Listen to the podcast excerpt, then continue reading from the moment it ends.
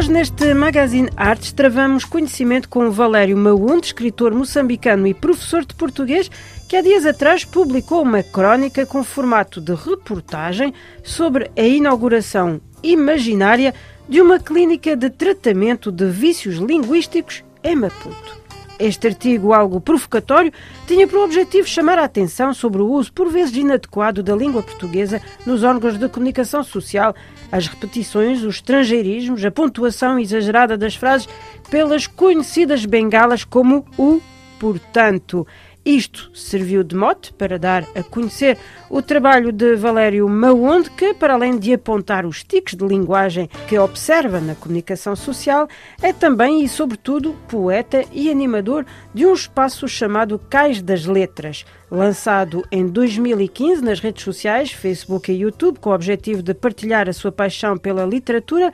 O Cais das Letras propõe, nomeadamente, leituras de textos de Bocage, Paulina Xiziane e também escritos seus.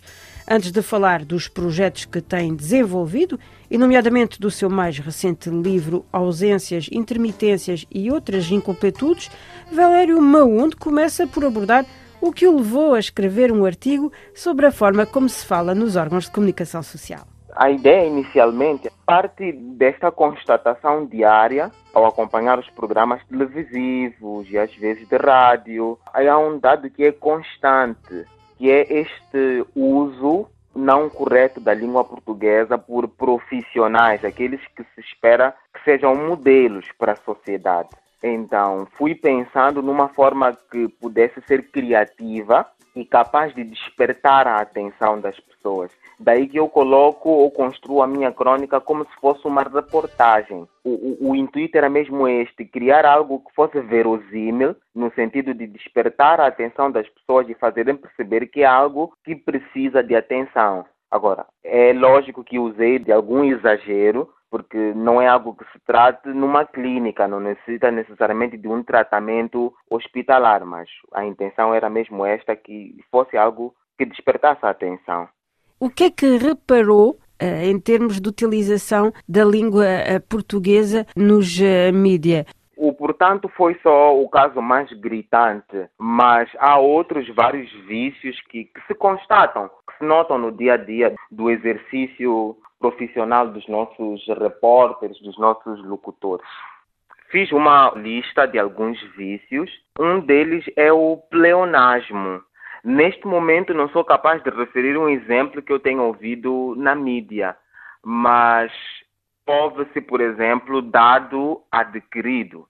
Isto é, é um pleonasmo. Quando nós dizemos dado, entende-se por aquilo que já é sabido, aquilo que já é conhecido. Então não há necessidade de dizer dado adquirido. Este é um caso. São várias as situações que vão criando sempre algum desconforto, particularmente para aqueles que entendem um bocadinho da língua e conseguem perceber que há qualquer trabalho que precisa ser feito. Acredito que todos os profissionais, os locutores, os apresentadores, os repórteres, enfim, passam por alguma formação. Vão à escola de jornalismo e, e aprendem o ofício. O que eu penso que está a falhar é no currículo. Eu penso que o currículo é que precisa ser repensado para que a componente linguística tenha um peso significativo durante a formação destes profissionais.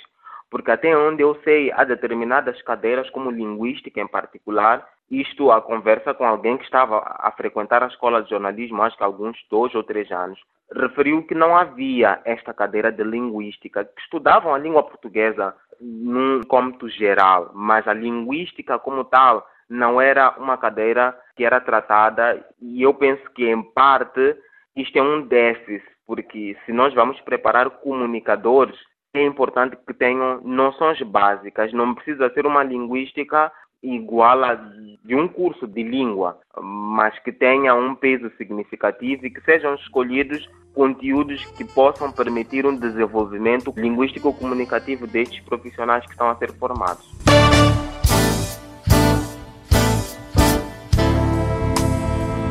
O Valério Maunde é um escritor, é professor de língua portuguesa, é um apaixonado pela literatura anima desde 2015 um espaço que se chama Cais das Letras, que está presente nas redes sociais, no Facebook e na YouTube. Poderia falar um pouco desse espaço em que partilha a sua paixão pelas letras? Existe um lugar comum, um, discurso que é frequente nas redes sociais e nos programas televisivos. Normalmente, quando se convida um escritor se pergunta qual é a avaliação que faz da literatura ou do hábito de leitura na nossa sociedade, o discurso é sempre repetitivo. A juventude não lê, os jovens estão sempre entretidos em outras coisas, mas não têm gosto pela literatura. Então eu, na qualidade de escritor e também apaixonado pelas letras, decidi ir atrás da solução e não ser parte do problema, porque a constatação é óbvia. De fato, lê-se pouco em Moçambique. Refiro-me à leitura de livros, não é? Porque nas redes sociais os jovens estão sempre a ler alguma coisa, mas há pouco interesse pela literatura. Então eu decidi criar um canal no YouTube para ir difundindo determinados poemas, excertos de textos mais longos, para que a juventude comece a ganhar gosto e consiga perceber que, afinal, a literatura pode ser divertida. Afinal, é interessante ler um poema. Afinal, pode agregar algum valor, pode transformar a forma de pensar e de olhar para o mundo. E é por isso mesmo que, de forma frequente, pelo menos uma ou duas vezes a semana, lançamos lá um texto e divulgamos o link para que os jovens comecem a olhar para a literatura não como uma coisa aborrecida e com que só se tem contato na sala de aulas em contexto de testes, por exemplo, mas que seja algo prazeroso, algo que vale a pena a se demorar e apreciar. Então foi mais ou menos neste espírito que eu decidi criar eh, o canal Cais das Letras no YouTube. Como é que a literatura entrou na sua vida? eu cresço numa família em que havia sempre livros na estante. O meu pai, em particular, sempre gostou de romances policiais. Então foi daí que eu fui lendo, mas o primeiro contato na realidade foi imposto porque mudamos da casa onde morávamos para uma outra em que não havia corrente elétrica, absolutamente nenhum entretenimento. E isto foi na adolescência, eu penso que tinha por aí 12, 13 anos. E o único divertimento que havia, ou o único entretenimento possível, eram aqueles livros que estavam na estante empoeirados. E eu li o primeiro, depois li o segundo, e quando eu dei por mim, percebi que afinal era uma grande paixão que estava a nascer dentro de mim e na universidade foi onde este, este gosto, este prazer se solidificou, porque eu formei-me em letras e tive várias cadeiras de literatura, contato com vários autores da lusofonia e tudo isto construiu e solidificou este gosto, este prazer pela literatura. Por isso é que, além de ler, também escrevo e tenho já alguns livros publicados. O último dos quais chama-se Ausências, Intermitências e Outras Incompletudes. Poderia falar um pouco desse livro? Este livro é, é um romance que tem como pano de fundo a sociedade moçambicana e vai fazendo denúncia de alguns males que enfermam a sociedade, alguns problemas familiares, mas o mais importante desta história é o amor entre dois personagens que são os protagonistas, que vão enfrentando várias situações, várias barreiras que vão pondo em causa a continuidade do seu amor. E surge depois a pandemia, que vai ditar um desafio, um obstáculo ainda maior.